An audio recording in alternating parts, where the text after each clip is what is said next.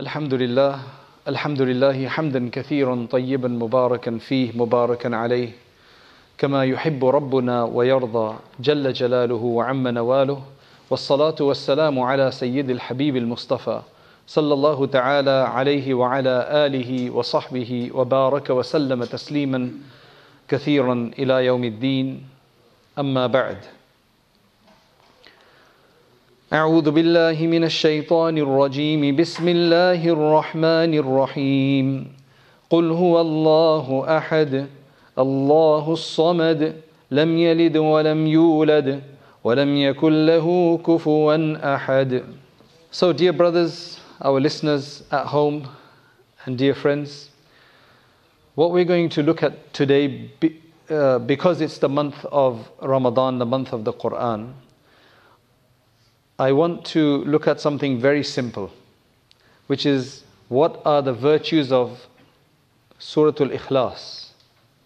Qul Allahu Ahad. It's a surah that we probably read more than any other surah after Fatiha. After Surah Al Fatiha, Qul Allahu Ahad. So, what are the virtues of Surah, surah Al Ikhlas? And I've got one of the most comprehensive collections of virtues from the Prophet ﷺ about Surah Al Ikhlas. So that's what I'm going to look at today. And these will be a series of hadiths, and it will describe the Prophet ﷺ and the Sahaba's interaction about the various different excellences and merits of Surah Al Ikhlas and give us an understanding of why it's such an important surah.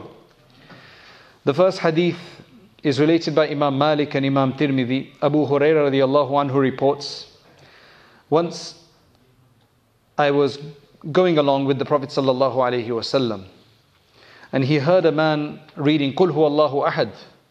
Somebody was reciting Qul Allahu Ahad. So the Prophet sallallahu alaihi wasallam said, "Wajabat."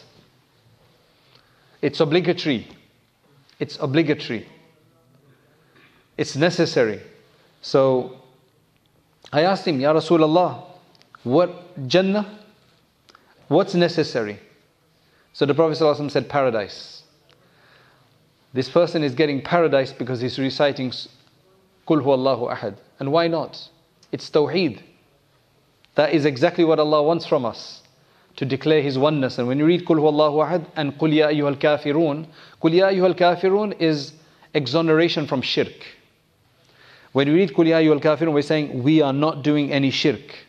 We are not partnering anyone with Allah. When we read Qul Allahu Ahad, we're affirming the oneness of Allah. They're, they're two of the most powerful surahs in that regard. Abu Hurairah radiallahu anhu said that, you know, I wanted to go and tell him this glad tiding that he's going to have Jannah.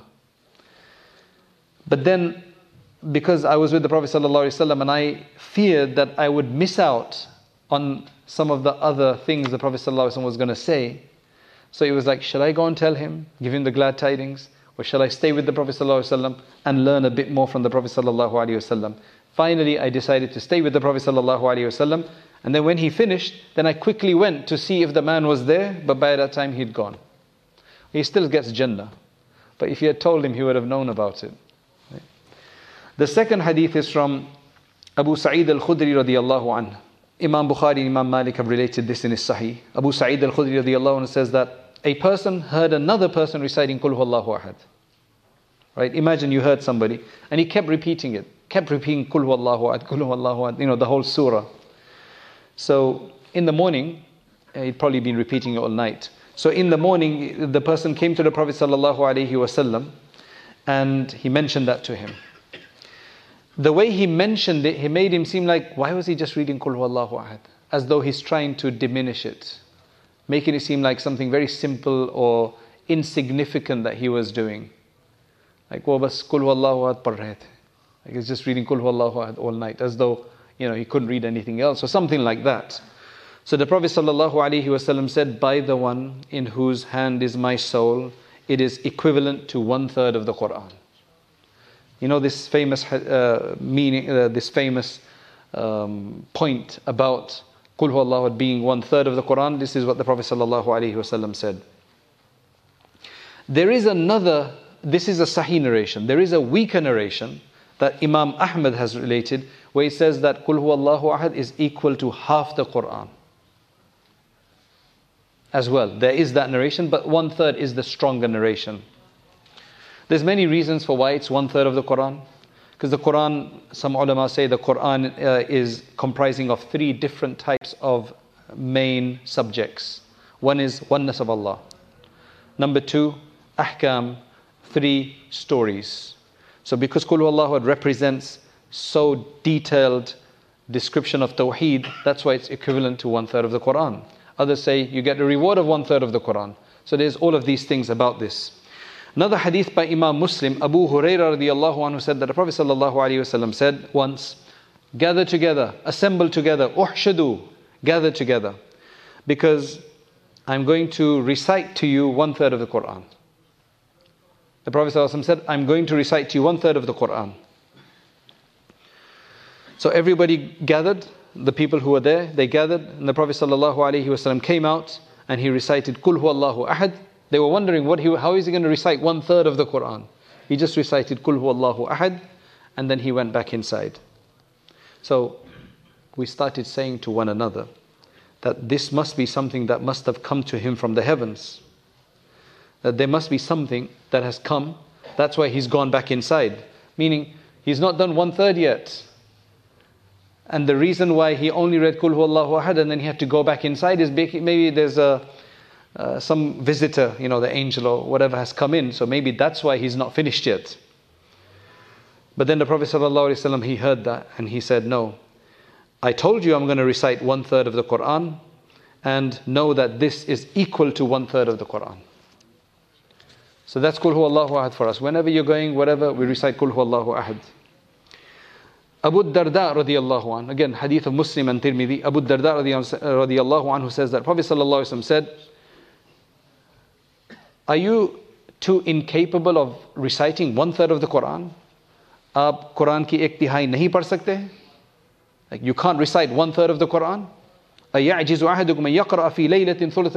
every night? Can't you do one third of the Quran every night?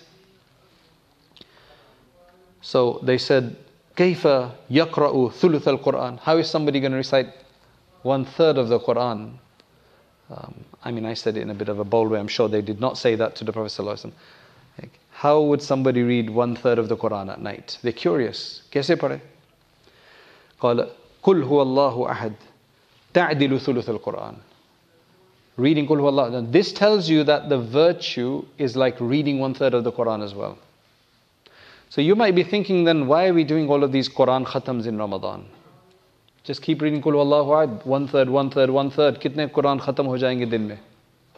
How many Qurans we're going to finish in a day? So let me, let's understand something. There's many worships that the Prophet ﷺ has encouraged like this. For example, if you read your Ishraq prayer in the morning, what's the reward you get? Umrah. Does that mean we don't bother going for Umrah? Right? How many Umrahs have we done if you do Ishraq every day, mashallah? So some of the ulama they've explained this that you know the angels they have a scoring sheet a scorecard for every worship so every worship except fasting fasting doesn't have a score that's allah he gives it directly but for every other worship salat hajj umrah ishraq uh, zakat sadaqah everything has a, a base amount you'll get definitely this, this much. And then all of the bonuses on top of that. So, if you recite, if you do a umrah, the base reward for umrah, the basic reward for umrah, is like the ishraq with all of its additional rewards, you'll get the same as the base reward. However, the person who goes for umrah, he gets the base reward plus all the bonuses depending on how he does umrah, sincerity, his difficulty, and everything like that. So, likewise, here, of course, if somebody reads one third of the Quran properly, he'll get much more reward. But the person who receives Kul Ahad gets at least the base reward of one third of the Quran. This is the way they compared worships all the time, just to encourage with one another. Hopefully, that makes sense to you. The next hadith is from Bukhari and Muslim. Aisha, Umm al-Mu'mineen, radiallahu anha says The Prophet sallallahu alayhi wasallam once sent this man out in a contingent um, somewhere. And he used to, in, he was the Imam as well. He was the Amir and he was the Imam for his Jama'ah, his group. So he sent, a, let's just say a Jamaat went out. Right? Now, what he used to do is that he used to do the Imamat and he used to keep reading Qul Allahu Ahad. He used to always finish off with Qul Allahu Ahad. When they came back, they said he always reads Qul Allahu Ahad. Right? Maybe they couldn't say anything to him then. They told the Prophet Sallallahu Alaihi Wasallam. So the Prophet Wasallam said, Ask him, why did he do that? What was the reason for doing that? So they asked him, they said that he said, because it's the characteristic, it's the sifat of Ar Rahman. This is the attributes, this is the description of Allah subhanahu wa ta'ala, of the most merciful one. And I love to read it. Like I want to describe my Lord. I want to constantly describe Allah subhanahu wa ta'ala. So the Prophet ﷺ said, inform him that Allah loves him. Now look, there's something we need to understand here as well. There's some people out there who say that unless a dhikr is mentioned specifically in the Quran in a particular way, you're not allowed to do it. They're a bit extreme. They said that you're not allowed to say Allah, Allah, Allah as a dhikr. Why? Because nowhere did the Prophet said that you should say Allah, Allah as a dhikr, that's why. Even though Allah subhanahu wa ta'ala says, قُلِ Allah, awid rahman call to Allah, or Ar-Rahman, whichever name you call, he has beautiful names. And nowhere did he prohibit it, but they're very literalist, over the top. Here, he decided to keep reading Qul Wallahu Ahad. The Prophet said, uh, was wondering himself why he was doing it first. Then when he found out his reason, he said, yeah, that's justified. Allah loves you for that. That shows that we have scope. There is a bid'ah though, that you have to be careful of when you try to make something sharia that is not sharia, that's a, that's a bid'ah properly. But this is not a bid'ah. The next hadith, Anas ibn Malik radiallahu anhu, this was the servant of the Prophet sallallahu for about 10 years he stayed with the Prophet. He said that there was a man of the Ansar and he used to be the imam in the masjid. Uh, this was Masjid Quba. In Masjid Quba, he was imam of Masjid Quba. Every time he used to do the salat and start a surah, any surah he used to read, he used to first start with Kul Allahu Ahad, finish it, then he would read the other surah. So if he was going to read Ida Zulzila, he would read Kul Huwallahu first, then Ida Zulzila. Kul Huwallahu Ahad wa Shamsi wa Duhaha. Kul Huwallahu Ahad Ida Shamsu Kuwirat. He used to always start with Kul Huwallahu Ahad. Every rak'at. His uh, friends, his, uh, the people there, the musallis, they did talk to him, Imam Sahab, aisa kar rahe? Like, why are you doing this? They obviously didn't, didn't say aisa kar rahe because they didn't speak Urdu, right? But you know what I'm saying. This is how we do like, Imam Sahab, why are you doing this? Would we say that or would we just say, Kya kar raha What's he doing? Why does Imam Sahab always do that for? We won't go to the Imam Sahab and say, Imam Sahab, can you explain why you're doing this? I'm curious. Because we're not used to it. So um, they said that every surah, it seems like you don't think it's sufficient unless you read Kulhu Allahu Ahad. Kulhu Allahu Ahad ke bagir aapka kaam hi nahi chalta hai. Right? So either read Kulhu Allahu Ahad or read the other surah, but don't do both. You know what the Imam Sahib said? He says, Ma'ana bitarikiha. I'm not going to leave it in ahbabtum an ummakum biha fa'alt wa in karihtum taraktukum says if you like it i'll do imamat and with with Qul Huwallahu Ahad each time. And if you don't like it, then I'll leave Imamat. What's your choice now? What are you going to do? What are the people going to do? وَكَرِهُ أَن يَأُمَّهُمْ غَيْرُهُ But they didn't want anybody else to do Imamat. He was a very he was a very amazing person. He was the person they wanted. They said, okay, fine. You do it now. So one day the Prophet ﷺ came to visit them and they told, in Quba, the Prophet ﷺ used to go to Quba to visit. So they told him about it. So the Prophet ﷺ said, again asked him, uh, why don't you do what your companions have told you to do? What is it that makes you read Kul Huwallahu Ahad in every rak'at? So he said, Ya Rasulullah, I just love it. I just have a love for it. So the Prophet ﷺ then said, His love for it is going to take him to paradise. His love for it is going to take him to paradise. That's why if there's a certain verse of the Quran that you just love and you keep repeating it, not that you don't read anything else. You know, one is that in every namaz you read Surah Al-Fatiha Kul Huwallahu Ahad, kuch aur padhte hi nahi hai. You know, because it's easy. That's different. This is you understand what you're reading and you're just amazed by it. It gives you the love for Allah. These are these are mu'mineen. And Allah says about the mu'minun that they are وَالَّذِينَ آمَنُوا أَشَدُّ حُبًّا لِلَّهِ That's what Allah says in the Quran that the believers, they're most ardent and intense in their love for Allah subhanahu wa ta'ala. If this was his expression of Allah, that's fine. You can have your favorite verse. You know, whatever that verse is, you can have your favorite verse, and inshallah it'll take you to it'll take you to Jannah. Ayatul Kursi could be your favorite verse. You know. Uh, Imam Tirmidhi has uh, mention, uh, has related this, and Imam Bukhari has also mentioned it in his book, but not with a chain. Next hadith is from Imam Ahmad and others. Abdullah ibn Khubayb al Ansari. He said, Once we had a asabana tashun. Anybody know what tash means? Those who understand Arabic. Tash. Does anybody know what fatal? What does tallun mean? As Allah says in the Quran, fatallun. Haji Yahya bhai, fatallun. Light rain. Tashun is a bit more than that. In Arabic, they've got words for everything. So, tallun is like a light drizzle. Tashun is a bit more until it becomes proper matar. They've got words for every stage. You know, for love, they've got 20 something stages, names for every single one. It's a very, very comprehensive language. Anyway, so it was a bit dark and it started uh, pattering, or whatever you call that in English. So we waited for the Prophet ﷺ to come and do salat with us. Finally, the Prophet ﷺ came out to do imamat and he said, Say, say something. I said, What should I say? Ma akul. He says, Say, Kul huwallahu ahad.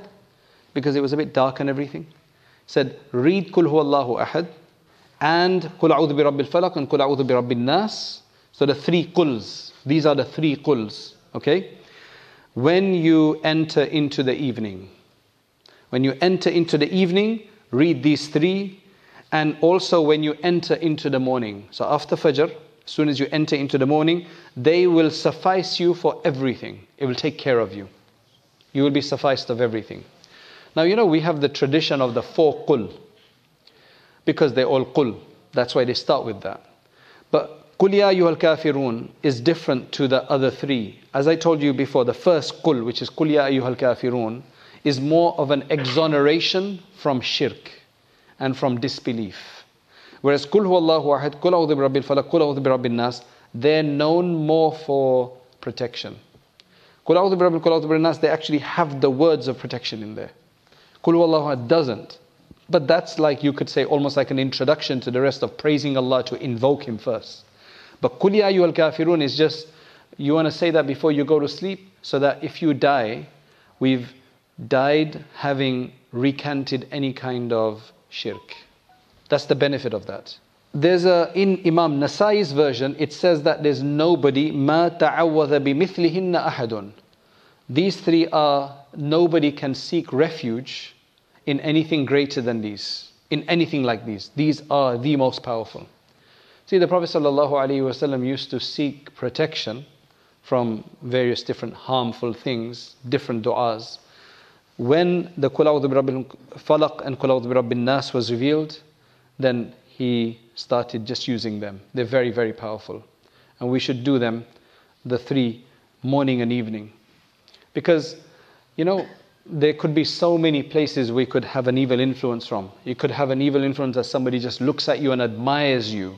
Even your own relative, and you can get the ain. It could be somebody who actually seeks to harm you. It could be somebody who's jealous of you. It could be somebody who wants to harm you in any other way. And not just that. Insha'Allah, it will protect you also from evil diseases because evil, disease, it's an evil. And so in the morning and in the evening, recite it, and inshallah, it should protect us from all of these things. The next hadith is by Imam Tabarani. The Prophet ﷺ said that whoever recites Kul Allahu Ahad a hundred times in Salat or outside of Salat, Allah will write for him Bara'atan min nar freedom from hellfire. Hundred times. Kul Allahu Ahad, hundred times, you're freed from hellfire. You're freed from hellfire.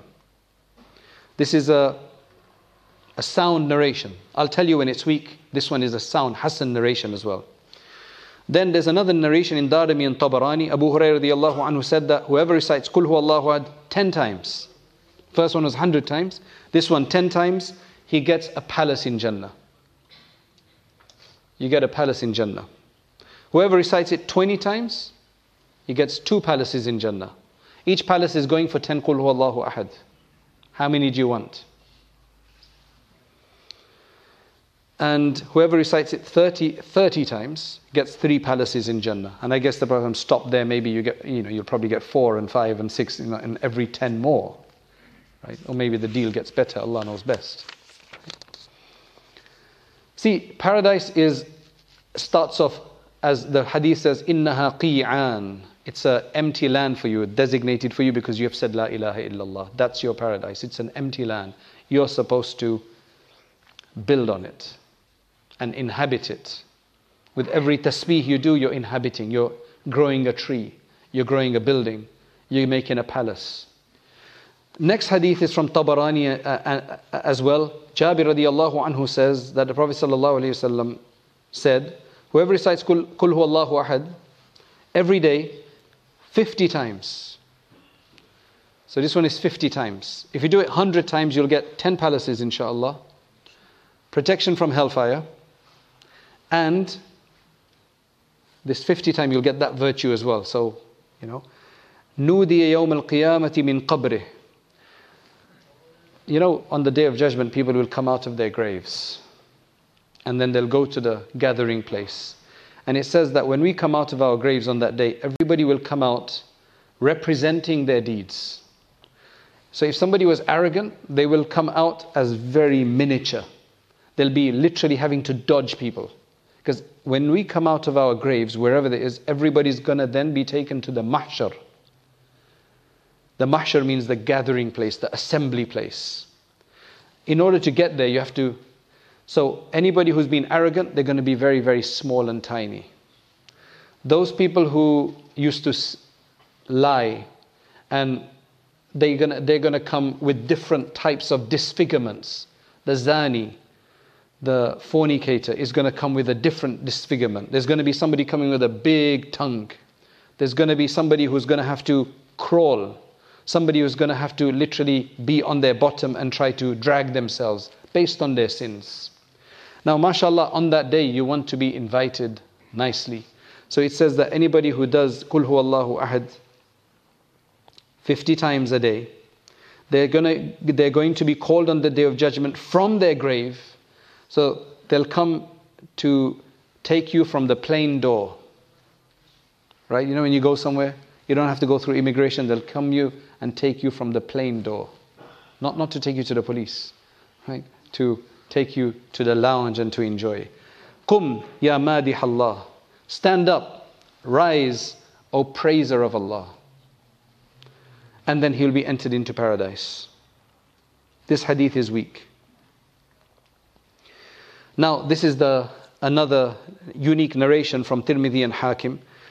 Ubay ibn Ka'b radiallahu anhu said that the mushrikeen said to the Prophet sallallahu alaihi wasallam, Can you describe us your Lord? Describe to us your Lord. Unsub lana rabbak. That's when this verse was revealed. That's when this surah was revealed. To describe who Allah subhanahu wa ta'ala is. Qul huwa Allahu ahad, Allahu samad.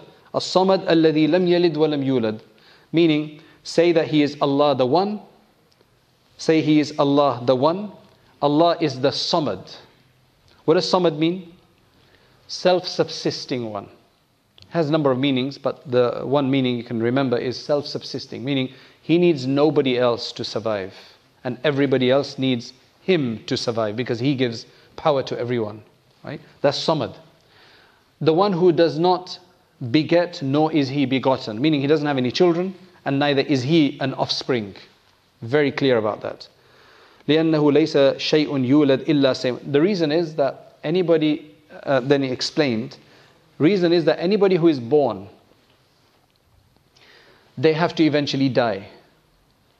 You can't remain forever if you have been born because you have this is a philosophical issue you know you, you if you want to be forever you have to have been for, forever which is only allah subhanahu wa ta'ala otherwise you will die right and anybody who dies there's going to be somebody that will come after them and allah subhanahu wa ta'ala doesn't die and there's nobody to replace him وَلَمْ يَكُنْ لَهُ كُفُوًا أَحَدٍ There's nobody equal, co-equal to him. Absolutely nobody co-equal to him. Neither in his entity, there's no other essence and that like him. There's nobody who has the same characteristics like him. If we have seeing and Allah sees, that doesn't mean our seeing and sight is like Allah's. Our sight is limited.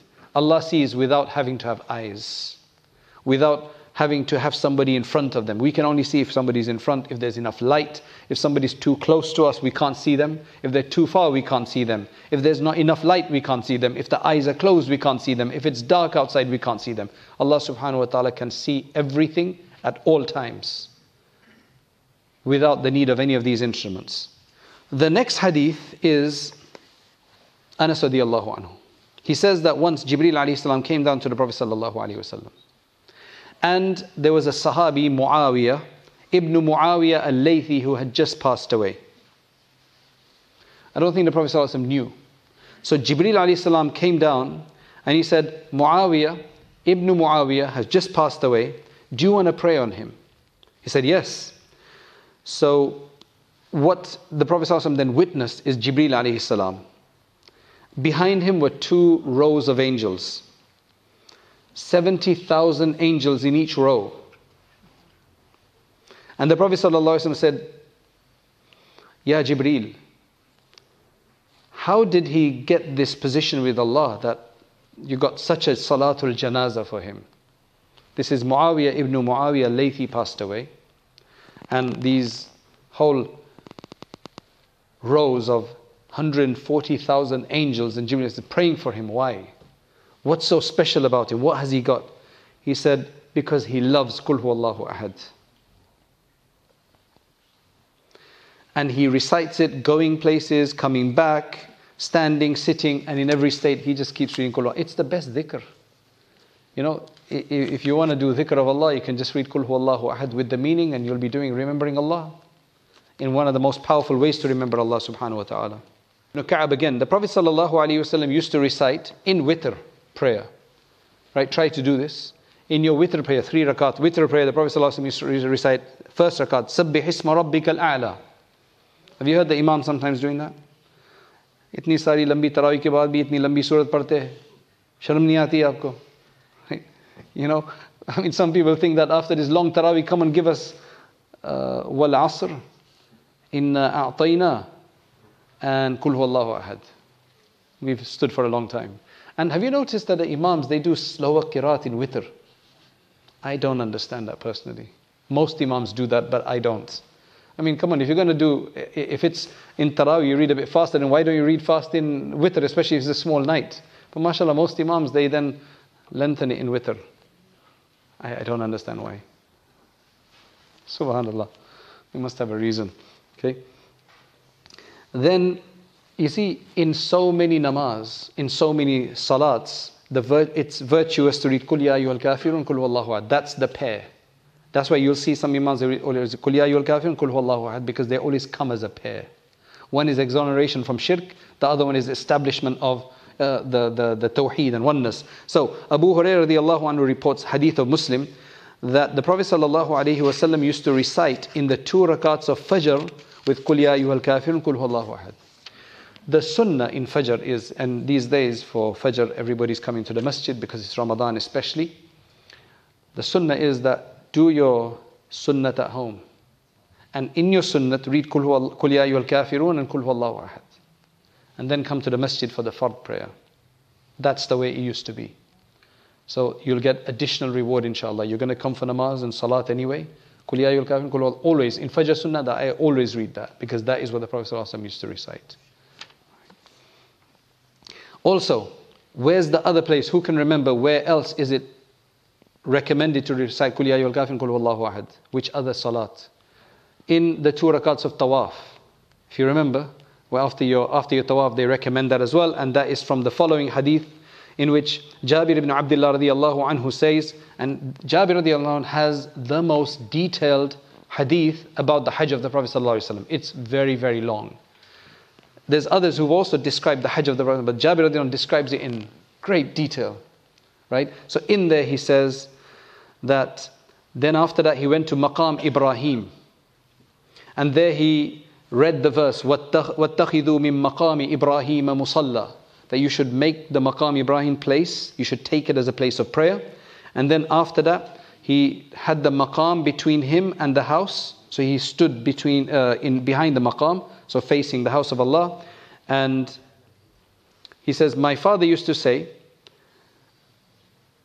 that he used to, that he used to recite Kul Allahu ahad and Kul Ya ayyuhal kafirun. That's the hadith for that. Another one, Ibn Umar radiallahu anhu repeat, re, relates that the Prophet sallallahu alaihi wasallam used to recite in the two rakats before Fajr and the two rakats after Maghrib. As our uncle was saying here, two rakats after Maghrib. The two sunnats. Two rakat aapki sunnata. As our Punjabi brothers say, tarabiyan sunnata. Right? Just very lovely. Um, two rakats. قل هو يا أيها الكافرون قل But you know this one, it's not just once. This hadith says that he used to recite in the Fajr Sunnah and in the two rakats after Maghrib 20 something times. قُلْ يَا أَيُّهَا الْكَافِرُونَ قُلْ هُوَ اللَّهُ أَحَدٌ Okay, um, last hadith for today. Anas ibn Malik radiallahu anhu repeat, re, relates that the Prophet sallallahu alaihi wasallam said, whoever recites إِذَا زُلْزِلَتِ الْأَرْضُ زِلْزَالَهَا that is equal to half the Quran. So now, if you read Ida Zulzila, you get the reward of half the Quran. Whoever recites Kul Ya al Kafirun, that is a quarter of the according to this hadith, it's a quarter of the Quran. And whoever recites Kul Allahu Ahad, it's one third of the Quran. So just read Ida Zulzila, Kul Ya al Kafirun, Kul Allahu Ahad, and that's in five minutes you'll get, or two minutes, you'll get, mashallah, the whole Quran reward. There's Tirmidhi has a slightly different version. He says that the Prophet ﷺ said to his companions, he told one of his companions, Are you married yet, Ya Fulan? He says, No, I can't get married, Ya Rasulullah. I don't have anything to get married by. I don't have the means, right? I don't have an apartment, I don't have the mahar money, I have nothing, right? So the Prophet ﷺ said to him, Don't you have Kul Allahu Ahad with you? He said, Yes, of course. He said that's one third of the Quran. Don't you have إِذَا جَاءَ نَصْرُ اللَّهِ وَالْفَتْحِ He said yes, that's a quarter of the Quran. Don't you have كُلْ يَا kafirun? Yes, that's another quarter of the Quran. Don't you have إِذَا زُلْزِلَ He says yes, that's another quarter of the Quran. Go and get married. You read, I mean, this could be understood in many ways. Get married with the barakah of them, Allah will give you. By the way, there are two things in the Quran it mentions that if you do them, Allah subhanahu wa ta'ala enriches you. There's two things. If you do, you get prosperity. One is marriage. إِن يَكُونُوا فُقَرَاء يُغْنِهِمُ اللَّهُ مِنْ فَضْلِهِ If they're poor, Allah will enrich them with His grace. I mean, have some preparation. Unless your taqwa and your tawakkul is so great that yes, I'm going to get married and it's all going to be sorted, then it will happen for you. If you've got the tawakkul like Ibrahim alayhi salam. Otherwise, go and prepare a room right? And have the have everything ready as well. You know, you have to because as men you have to be responsible. Subhanallah, you know, there's only one thing. If you have children and they have their own money, their own assets from inheritance or whatever, you can actually spend from there on them. You don't have to spend your own money. Right? that will make life a lot easier for everybody because some people think child benefit, I can't spend it. It's, you can spend it. It's actually, government gives it to you anyway. Doesn't give it, it gives it for you to spend as a family with the children. Right? But anyway, even the child's money you can spend on him or her. But there's only one thing your wife, even if she's a millionaire and you're a working class person, you still have to spend on her. You can't oblige her to spend from her million for the basics. It's a very special relationship. The second part in which Allah subhanahu wa ta'ala says that we will give you opening, do you know what it is? Divorce. You don't do divorce for that purpose, but Allah does say to give comfort because a lot of people they're frightened of divorce. Allah says, وَإِن يَتَفَرَّقَا يُغْنِ اللَّهُ كُلًّا مِّن سَعَتِهِ If they do, and I tell this to so many people who their husbands are going to divorce them, or the wife wants a divorce and he doesn't want to give it and it's irreconcilable. Kaam nahi chalne wala unka. Right? But for some reason they're scared or whatever. I tell them this verse, have yaqeen in this verse. Allah says, if they do separate, Allah will enrich each one of them from His abundance. Have tawakkul in that. And in fact, if you look at Surah Al-Talaq, you know, there's a surah in 28th juz, Surah Al-Talaq, it, it's about the talaq masail, and just with those masail, you've got the three major verses of taqwa. And they're saying, whoever fears Allah, Allah will, Allah will give them from where they would never have thought. Allah, whoever fears Allah, Allah is sufficient for them, and so on. So, if divorce, if it has to come to divorce, have tawakkul in Allah subhanahu wa ta'ala. Don't go for divorce. But if it has to come to it, it's not the end of the world. Otherwise, what happens, men get away with it. Most men, but it's the women who suffer.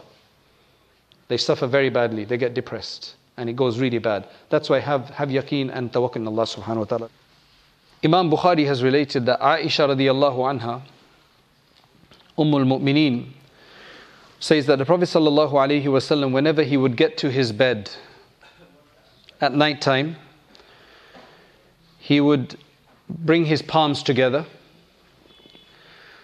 and then he would blow in them and he would recite the three quls Qul Allahu ahad, Qul a'udhu bi rabbil falaq, Qul a'udhu bi rabbin nas. So in some it mentions that you blow first, in others it's you blow afterwards. But either way, it should be fine. You read the three surahs, and then you blow in your palms, and then he would cover as much of his body as possible with his two hands. So he would pass his, uh, his palms over as much of his body as possible, as though he's giving himself immunity and protecting himself. Front and back as much as possible. He would do this three times actually. He would do this three times. So try to do that. If you can't do that for whatever reason, then at least read the surahs. But try to also pass your hands over. There's another hadith which is related from Abdurrahman ibn Abi Layla, he says, Ubay ibn Ka'ab radiallahu anhu once said that we, we were sitting once with the Prophet sallallahu alaihi wasallam when a desert Arab, a Bedouin, came along. And he complained, he said, I've got a brother who's very, very sick. So the Prophet ﷺ asked him, What is the problem with your brother? What exactly is his sickness? What's his illness? So the, the person said that he has a slight uh, in Arabic, it's called lamam, slight insanity. He's gone a bit crazy. You would say he's gone a bit crazy. Slight, maybe, or diabolical possession. Usko kuch lag gaya. You know, basically, he's been possessed slightly. He needs ruqya essentially. That's the question. A lot of people ask this. They want ruqya. So, this is the ruqya. This is the hadith about ruqya, by the way. You can tell me if you recognize this. So the Prophet ﷺ said, Fine, go and bring him. Bring your brother. So he came, the brother came, and the Prophet ﷺ sat, sat him in front of him. And then the narrator, Ubay ibn Ka'b says, I heard him do the ruqya. I heard him essentially cure him, right? Using the following Surah Al Fatiha. So the first thing he read was Surah Al Fatiha the first four verses of Surah Al Baqarah. There's two verses from the middle of Surah Al Baqarah, Wa ilahukum ilahu wahid. and then Ayatul Kursi. Then three verses from the end of Surah Al Baqarah. Then one verse from Surah Ali Imran. And he says, I think this is Shahid Allahu annahu la ilaha illahu wal malaikatu. And that verse, which is basically verse 18. One verse of Surah Al A'raf, verse 54 of Surah Al A'raf, Inna rabbakum Allahu ladhi khalaqa samawat. And then one verse of Surah Al Mu'minun, 117, which is ومن يدع مع الله إلها آخر لا برهان له به And then another verse of Surah Al-Jinn وأنه تعالى جد ربنا ما اتخذ صاحبة ولا ولدا Verse 3 And 10 verses from the beginning of Surah Al-Safat والصافات صفا فالزاجرات زجرا Three verses from the end of Surah Al Hashr. And then, Qul Allahu Ahad. And the Qul A'udhu Birabbil Falaq, Qul Nas. So the three Quls at the end. And mashallah, this guy just stood up afterwards as though he had no problem.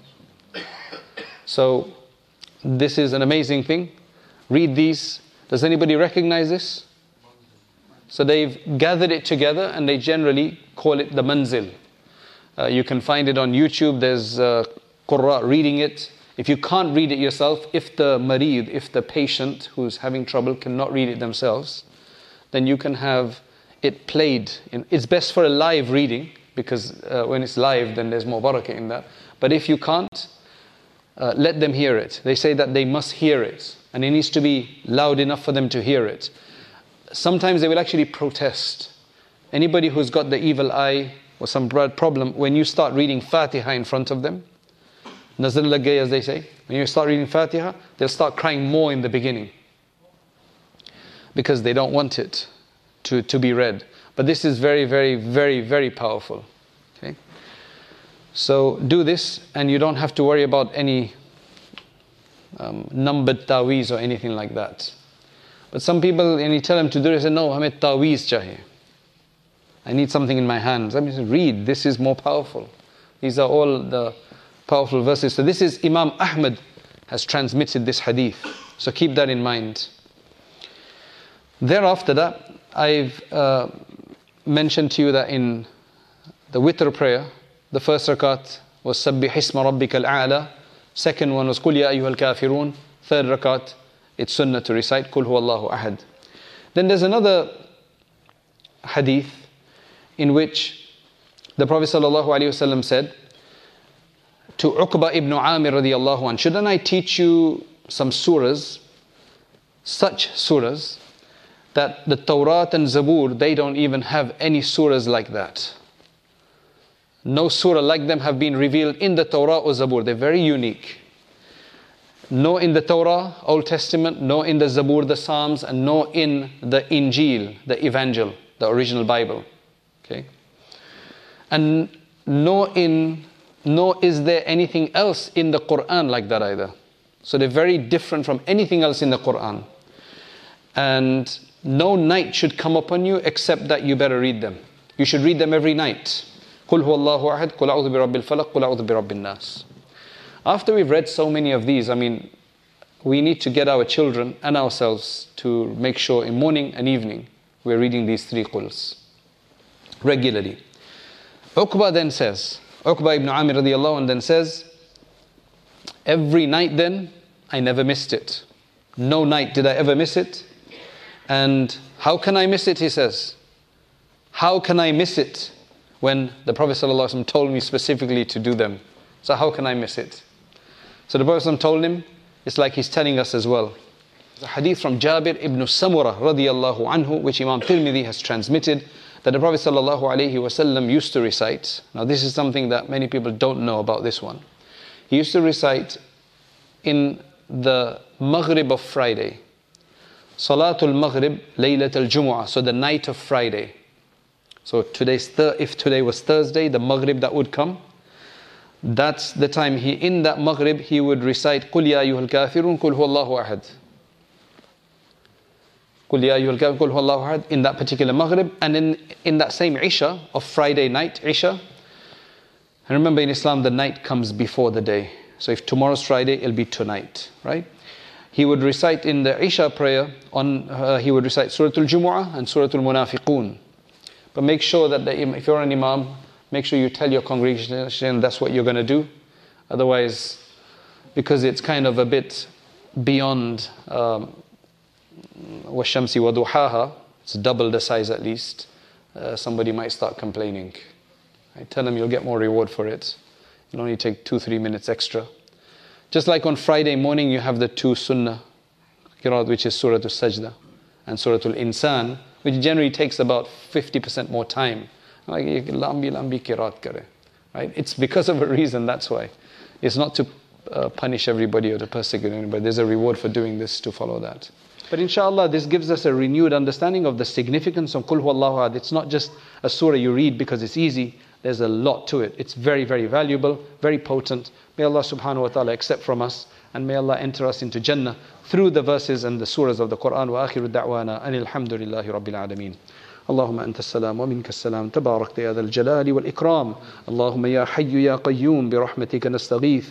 اللهم يا معدن الجود والكرم يا أكرم الأكرمين ويا خير المسؤولين ويا خير المعطين Allah give us from your abundance. Ya Allah, give us from your generosity, from your mercy, from your forgiveness.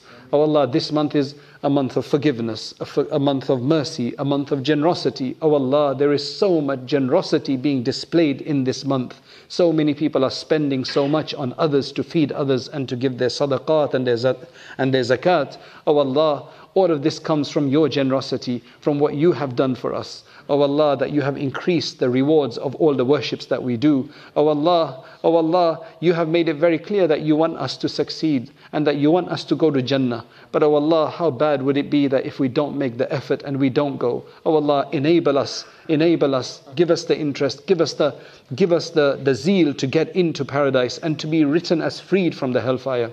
O Allah, every night people are being written as freed from the hellfire. Oh Allah, write us among them. Oh Allah, the days are going past swiftly. Nearly a half of Ramadan will be up. And oh Allah, what have we got to show? Oh Allah, make this Ramadan for us better than the previous Ramadans. Oh Allah, oh Allah, allow this Ramadan to be better than the previous Ramadans. Oh Allah, accept our du'as, accept accept from all the Muslim community and bless the entire ummah around the world. سبحان ربك رب العزة عما يصفون وسلام على المرسلين والحمد لله رب العالمين برحمتك يا أرحم الراحمين. Uh, the point of a lecture is to encourage people to act, to get further, an inspiration, an encouragement, persuasion.